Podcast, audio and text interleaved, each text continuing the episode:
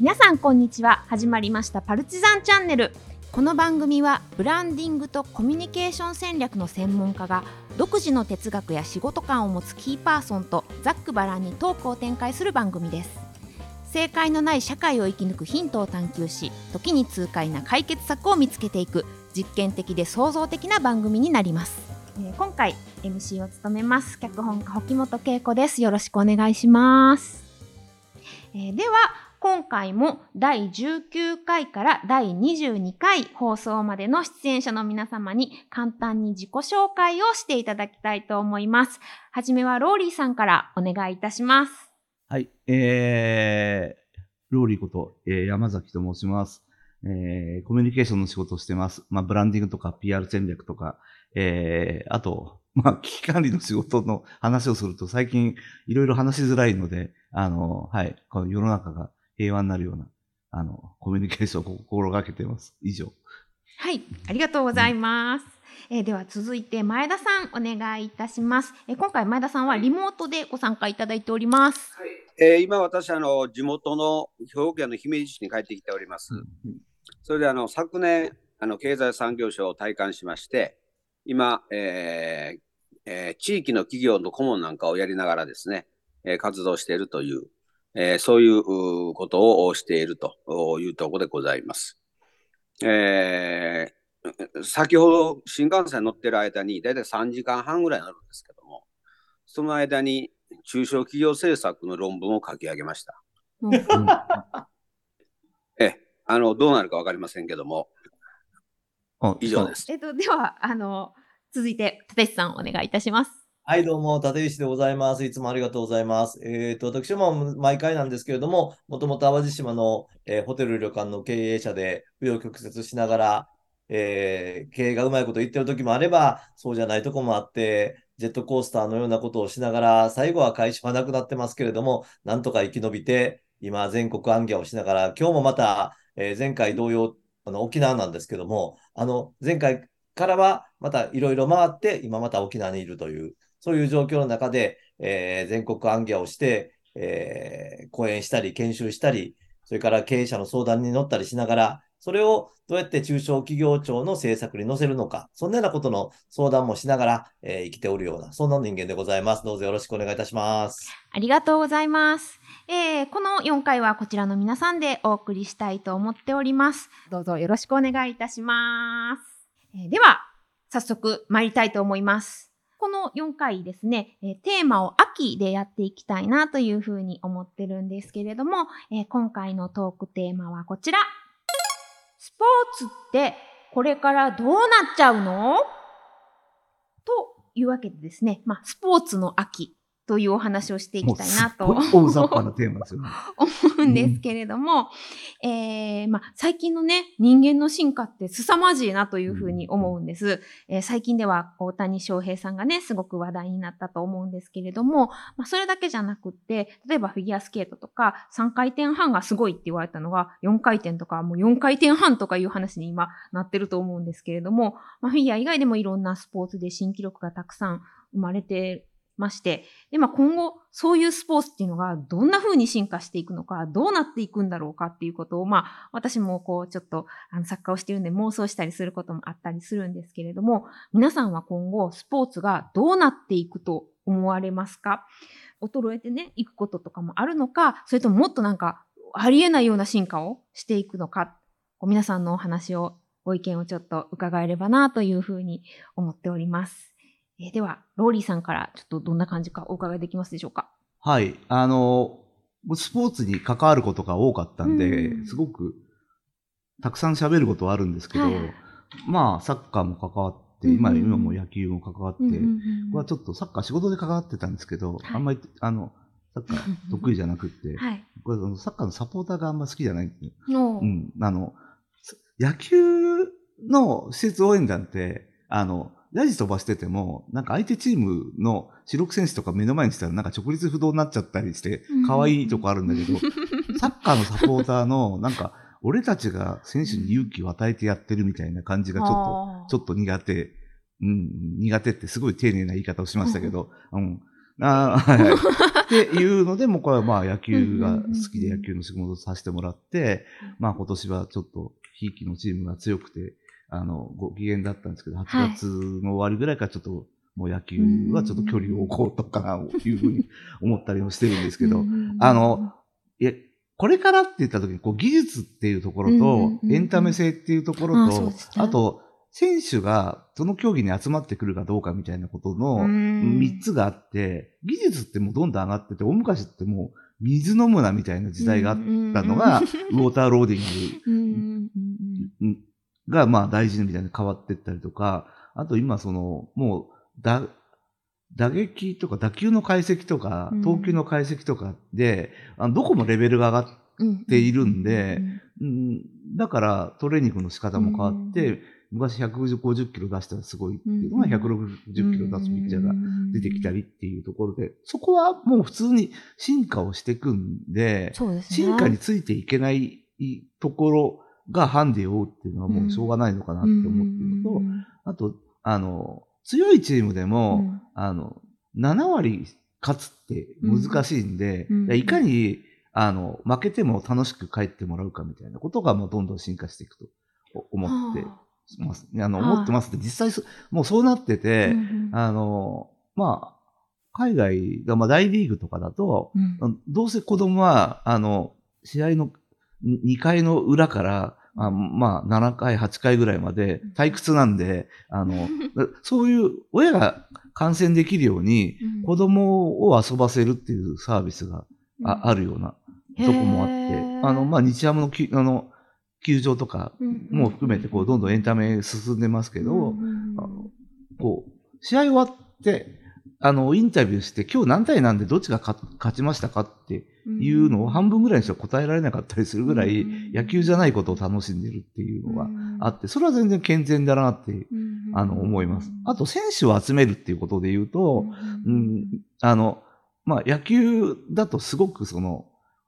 土日試合があって、えー親がもうずっとその送り迎えをしたりとか、弁当作ったりとか、あの、うんあの、た、たまに監督の弁当まで作らせてる、この弁当まずいなとか言ったりする、そうそういう最悪な野球チームも、まあ、ああったりする話を聞くんですけど、うんもっと楽しくね、あの、野球、スポーツできればいいじゃん。とにかくこう、うん子供の時は褒めるとかね。みたいな。でもそういうのはどんどんどんどん変わっていくんじゃないかなってか、変わっていってほしいなっていうふうな、に思います。うんうんうんうんそんな感じです。いやなんか負けても楽しく帰ってもらうっうん。て、すごい大事なことじゃないかなと思いました。うんうん。その、えっと、確かになんか最初、その、えっと、技術的な進化のことしか私考えてなかったんですけど、エンタメとしての進化ってすごい大事なことですね。そう。だからみんな球場に行って、うん。あ、お前もいるの？俺もあのレフ、レフトスタンドのどこどこにいるよみたいなやりとりが楽しくて球場に行くみたいな人もいるんで、か楽しみ方変わっていったりするんだなと思いますよ。やっぱ子供がこう希望や夢を持って自分もなりたいと思ってもらえるようなエンタメとしての進化っていうことが大事なんじゃないかなと今お話聞きながら思った感じでは。まあ、あと話すと長くなっちゃうけど、あの、プロ、プロとして憧れて入ってみたら、結構縛りがきついなとか、うんえ、あんなことも、こんなこともできないの？みたいなね、あ、そうえです、ね。ことがあって、うんあ、の、本当は選手、選手って自分の、あの、チャンネル、YouTube チャンネルとか、ホームページとか、なんか、あまあ、ホームページぐらいはいいけど、そういうの自由に作れないんだけど、うん外国人選手で、あの、ベイスターズにいるバイオアっていうのは、うんあの、自分のチャンネル持ってバンバンお金稼いでたりするんで、うんえ、なんで日本人選手だとできないのみたいな、うんそういう問題が実は今あったりして、そういうこともなんか解決していくように、まあ今やってますけど、うん、あ大変だなと思いますよ。うんうんそういうことの進化が考えられるといいですね。前田さんはいかがでしょうか？あのえっと、ちょっと真面目な話はいを一つと、それ以外を一つ簡単にしたいんですけど、はい。かつての観光業、うん日本がこんだけインバウンドの人が来るとは思ってなかった。観光って総合サービス業ですけども、これが今ものすごく今来てますね。何年か前、コロナ前では大阪市が世界でインバウンド世界一のランキングになりました。うん。で、昨日私、あの、えー女子バスケットボールの中国との試合見てたんですけども、はい。その、プロ、プロスポーツビジネスがすごく進行されてると思います。うんうんあの、野球にしても、えーっと、あの、バスケットボールにしても、バレーにしても、卓球にしても、短距離にしても、体操にしても、うん。あとは、あの、あの、あれあれ、ラグビーかな？そういうようなものは、これまでフィジカルが弱い、弱いから、もう日本、そんなん勝てへんよと、無理やとうん言ってたところが、実は、なんやなんや言いながらランキング上げていくわ、ボコボコ点は取るわっていうんで、びっくりしてるんじゃないかな、日本人自身が。うんそういう意味においては、つ観光業の次の新しい産業振興の軸になっていくのはスポーツ産業違うかと。うんうんまあ、ここはあの、あの、ローリの専門の、あの、世界なんで、まあ、これ以上は、あとはもうローリの、あの、あローリさんの説明とか解説によると思うんですけど、で、それを楽しむ人もものすごく増えてると思います。うんうんうんうんあの、やっぱりビデオを撮って、やっぱり見るもん、何回も。だからやっぱりね、増えてますよ。で、産業としても進行されてますよ、これ。うんうんうんこれが一個ねうん。で、もう一個が e スポーツなんやけど、は e スポーツに限らへんねんけども、いスポーツ自体が多様化してくるん違うかなと思う。うん。あのー別にプロにならんでもええから、僕がしできるスポーツって限られてまして、一つは縄跳び、うん。はい。二つ目がドッジボール、はい。三つ目が三角ベース。はい。これもスポーツですよね。うん。そうですねプロはおらへんけど。うんこういうふうなローカルなところに簡単で新しいスポーツが出てくるっていうのは、地域振興とか、うん地域の劣等感の払拭にすごく役立つと思います。うんだから、そういうようなことで、新しいスポーツを作ろうみたいなね、うんうん運動ができると面白いかなと。うんあー極なスポーツは苦手だと一回思ってしまうとずっと苦手意識がうんあの続くから、うん苦手な自分でもできそうやなというふうなものを見つけてね、うん何ができればいいんじゃないのかなというふうに思いますね。うんそういう意見です。全然どっちも真面目なお話でした。そうですか。それはどうもすいません。素晴らしかったと思います。いやでもそうですよね。なんか、その今前田さんがおっしゃったことって、どれもや子供の時に誰でもやったことがあることだと思うので、そういうところからもし新しいスポーツがうん。ね、生まれていくとしたら誰でも考えられることなのかもしれないですし、なんかいろんな可能性があって面白いのかなと思います。うん、野球は国民的スポーツって言って、プロで野球しかなかった時代から多様化して、本来だったら、こいつ野球に行ってたらすごかったのにみたいなのがサッカーに行ったりとかしてその選択肢が増えるっていうのは、実は幸せなことなんだっていうふうには思いますよ。ううんんだってどこも真剣になるから、黙っててもあの、このスポーツ廃れないやみたいに思ってる人たちが考え方変えるっていうの意味では。はいうん。いや、そうですね、うんうん黙ってても、スポーツ以外にも廃れないぞと、黙ってても廃れないぞ、俺たちはと思ってるところいっぱいあ。たくさんありますね。もう、あの、舞ちゃんとかにそんなの言わせたらね、こんなんボンボン出てくるよね。あの、まあな。あと、あのこれこれローリーといつも話してる話やけど、引退した後のせ選手がやっぱどうやって生活していくかって問題大きいよね。あの、ああプロの場合はね。ううんんそこのところはなかったら、やっぱりなかなかプロ化しようという気にならへんから、うん。そこにやっぱりコミュニケーション能力とかチーム力とか、そういうようなものをきちっと測ってあげて、人材価値として企業が採用するようなルール作ってあげないと、大昔の野球選手って、なんか、あの、大昔の野球選手って、あの、スナック開いて自分で飲みすぎて潰しちゃうみたいな人多かったけど、今は引退してコン、あの、コンサル会社に就職する人とか、普通に野球界にしがみつかないで、もう、うんあの、普通の社会人になるっていう人も増えていってうん、で、実は世の中は、あの、野球選手の、もうけ、判断力とか、うんあの、こう、そういう、その先を読む力みたいなのうんうん。を期待してて、それってちょっとスイッチしたら、うん全然通用する。ボケーっと、うん。ボケーっとしてるサラリーマンよりも全然使えるみたいなね。うん。すごい今ひどいこと言ったけど、あの、っていう、でも、あの、でも選手は自分は電話一本取れないし、みたいなところの自己否定みたいなところ入っちゃうから、そこを解消していくと、だんだんだんだん選手って、あの、覚醒していくかなって、引退しても思います。能力の応用みたいなことをうまくしてあげられるような人とかも必要だあそうです、そうです。で、もうすでにそういう人たちは動いてはいる仕組みも作りつつあるんだけど、うんうんあの、だから、あの、そこを見据えて現役中から考えるみたいなね、機会は、あの、作ったりしてますけど。はい。そういろんな可能性が広がると、まあ、やっぱり職業的にもゆ、うん夢がどんどん広がっていきますようんうんうんね。ありがとうございます。えっ、と、じゃあ、立石さんはどう思われますか？はい。このお題でまあいろいろ考えてたんだけど、今パッと言われたんで、こう、自分のことを振り返ったときに、はいあの、えっと、元スポーツホテル経営者なんです、僕実は。はい。スポーツホテル？ス。ポーツホテルという名称を使って、それを上場しようというビジネスモデルを作った人間なんです、僕は。何かというと、そもそも、えっと、淡路島でホテルやってる頃は、あの、まあ、そ、そのままだったんだけど、まあ、いろんなことがあって、それで、淡路島にベッカムを呼ぶというプロジェクトができたということなんですよ。ワール2002年のワールドカップの時に、えーワールドカップのキャンプ地に立候補するというプロジェクトを作ったんですね。そうすると、それがたまたまベッカムというカードになったと。本当それなんですよ。そうそうすると、あのワールドカップの時に淡路島にベッカムが来たと。うんそうするとすごいことが起こってうん、それで、あ、これいけるなと思うのも一つのきっかけになって、えースポーツでホテルを展開していくっていうことを考えたと。うん。で、なんでスポーツやったかっていうと、もう一つの理屈が、スポーツだと誰も反対せんのですよ。うん。地元住民が誰も反対せん、スポーツで街づくりって言ったらうん、反対する人いないし、ちょっと難しい話ですけど、議会対策は簡単にできるっていうことになっていくわけですよ、これ。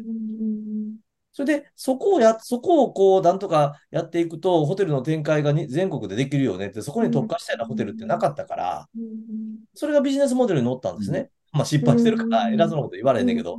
で、その時に、今、あの、前さんが言ったことと一緒で、えーっと、スポーツの選手のセカンドキャリアを考えたいっていうのがあったんですよ。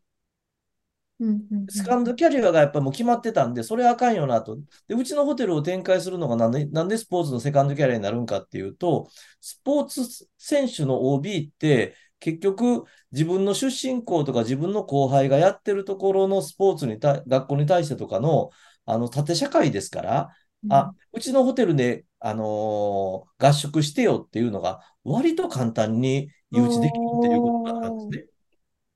で、いろんな人と喋ってたら、いや、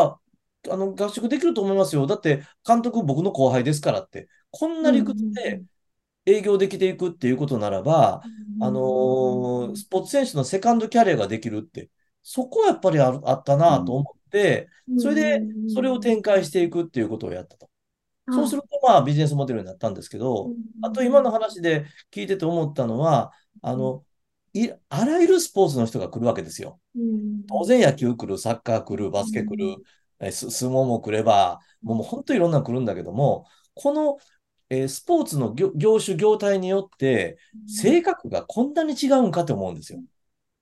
ああ。野球は上下関係きつい。うんうん。サッカーはそこまででもない。バスケットだったらもうそんなあんまりないですよ。うんえーところが武道になったらこれはまた違う上下関係になって、で、監督というより先生になりますからね、全部。うん先生の言ってる時は正座して全部聞く。もうこれがね、たくさんの、のスポーツの人たちをが来てくれたんで、そういう違いが分かっていったんですね。あ、こんなに違うんだっていうことを分かったと。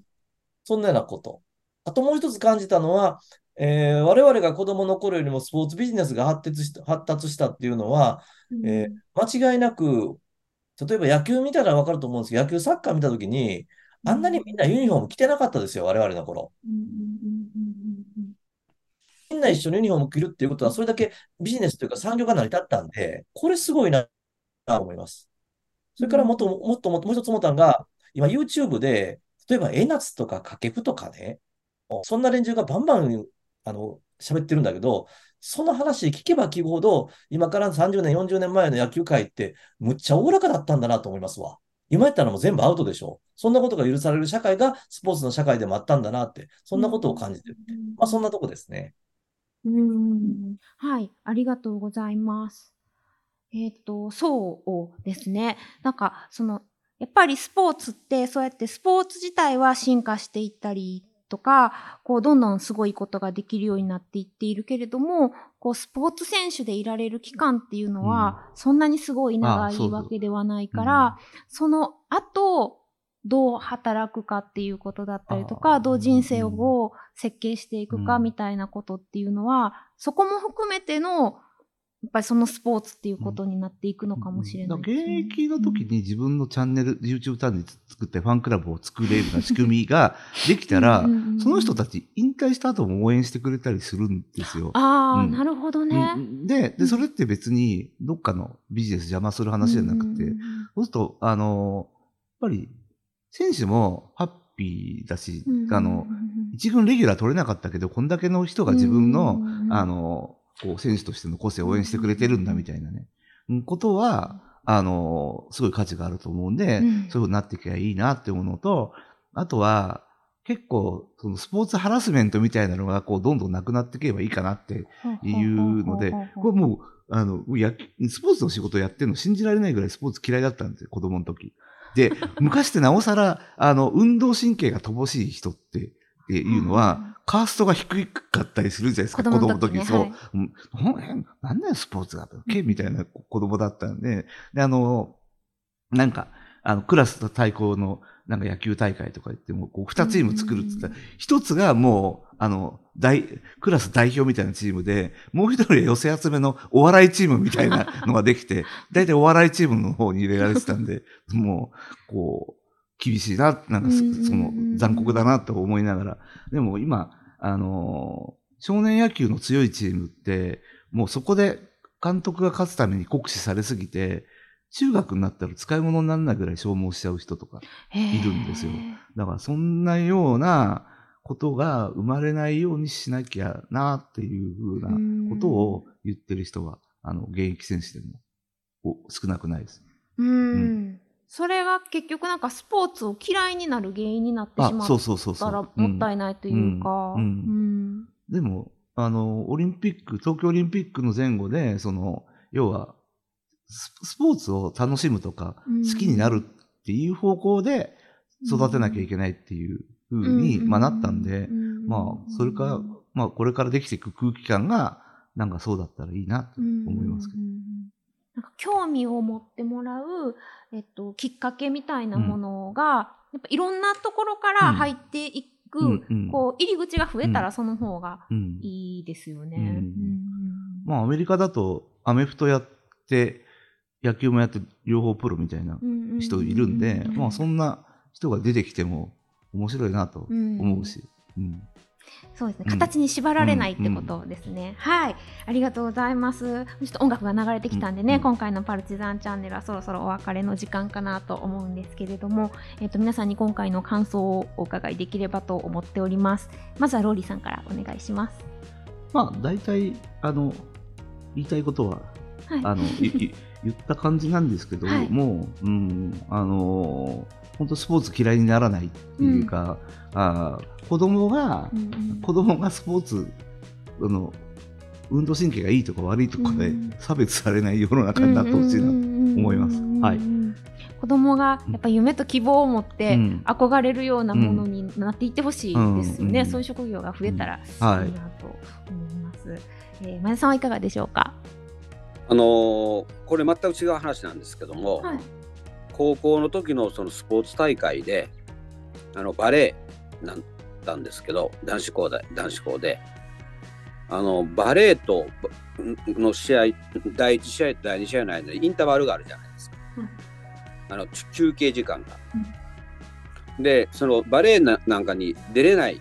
人人は、うん。そこで寸劇やってたんですよ。寸劇？寸劇。寸劇？みあの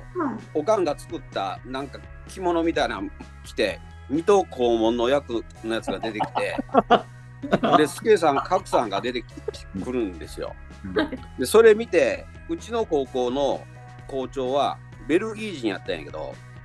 激怒したんですね。え？スポーツとお笑いを混同しているバカがいるって後でものすごい怒られたわけ。はい。で僕は逆やと思ってて。は今のプロスポーツやってる間のインターバルがい。はい。チアリーダーが踊ったりなんとかみたいなうん。その間にもっといろんなエンタメ入れたら逆に変ちゃうのああ、そうですね。いやそれ水戸黄門はあかんと思うで、あの 水戸黄門のはちょっとしんどいと思うけど、うん。その間に劇場化させてスポーツエンタメスポーツっていう組み合わせのものを作れないのかと、うんうんうんうんうんそういうようなものはちょっと考えますね。あのお笑いでなくてもちろんいいんですけど、いやでもそこになんか僕はルーティンがあるような気がする。うん、なんか脳と脳の間の狂言みたいな幕張の狂言みたいな感じで、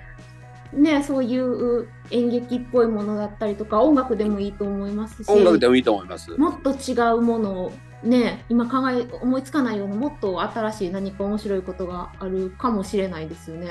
非常に新感覚のダンサーの人がね例えば、うん。千春さんみたいな方が、うんバーッと踊り狂うとかね、うんそういうふうなそのああたらそういうふうなその先鋭的な芸術みたいなものとうんそのものすごい緊張感のあるスポーツっていうのは、親和性があるんじゃないかなと思うんだけどね、んなんかそまあそんのな気がしてます。バレエで言うのであればその、はい、バレエを普段見に行く観客の方が見に行かないようなものを幕間に入れられたりするとなんか興味が広がっていいのかなって今思いました。ただそこはバレエで行くとうんバレエとバレエの間にやっぱりおっさんがバレエを踊るというところに落ち着くかもしれないですね バレエとバレエの間にバレエを入れるそれちょっと見てみてもうおっさんのバレエねそれも。うん男性のバレエもありますからね。うん、そうそうそうそう。いやすごい興味深いです。ありがとうございます。で立石さんもお願いいたします。そうですね、スポーツで、あの選手生命が短いって言うてはったんで、うんそそりゃそうなんやけども、実は僕あの、えー大学時代が特に、大学から社会人で入ってすしばらくの間がそうだったんですけど、あのビリヤードの全日本選手権っていうのずっと出てた出てたプレイヤーでえ実はまあその時ビリヤードブームが来てたっていうのもあるんだけどそれ以前に家が旅館ですからビリヤード台があったってことですわ。そんなんが相まってビリヤードの全日本選手権出てたと。その時にもう真剣にすごくやってるんですよ。当然あのうんネクタイ締めて締めないとせせ試合にも出られへんしね、うん。それはええねんけどそんなんしてる時にビリヤードはスポーツですっていうポスターが出たんですよ。はい。でそれって何かっていうと、ビリヤードはスポーツやないから、ビリヤードはスポーツですって書いてあるわけでしょ。野球はスポーツですって誰も言わはんないよね。うん。世の中ってそうかと。ビリヤードはスポーツですって言わなあかんってことは、これ、そういうことだと思ってる人が少ないんやっていうスポーツなの。もうほとんどの人がギャンブルや思ってるからね。ほんなら、ところがなんですよ。ところがこれね、今振り返っても40年経ってるから、40年経ったら、世界のトッププレイヤーの中で、やっぱりすごい人はね、今60代でもね、トッププレイヤーにおるんですよ。この世界は。だから本当に体力だけでないスポーツっていうのもあって、そうねそうそういうふうなところに行くと、あのー選手生命が必ずしも短くないっていうこと。うんうんうんうんところが、これもまた二律背反なこと言うけど、あの、ビリヤードって非常に博打性の高いスポーツの遊びやから、うん遊びというともええぐらいやから、そうすると、あの、選手生命の前にその人がちょっと、あの、博打でやらかしてしもて、飛んでいっておらへんようになるっていう人がうん実はいっぱいおるっていう、そういうようなオチもあります。はい。逆に年を取る方が有利になるスポーツとかもそうやって新しいスポーツが作っていく、うんできてくるかもですよね。まあ、旅館の息子でビリヤードうまいとかって相当嫌なやつだよね。そうなんですか？そうそ う。いやいやいやいや、あ、もう、一個だけね、やあのスポーツ嫌いで思い出したけど、はい俺、高校の時に、水泳大会出るのが嫌で、うんあの、3日前ぐらいに自分で骨折したやつがいたの。そこまでしてそうそうそうそう。いや、兵隊行きたくないやつかと思ったよ。うん、あ、そう、以上でした。うん、はいなんかスポーツにはね、もう皆さんやっぱいろんな思い出や因縁もあるようですが、あまあちょっと今日はこの辺りでお時間が来たのでおしまいにしたいと思います。今回もありがとうございました。また来週お会いしましょう。ありがとうございます。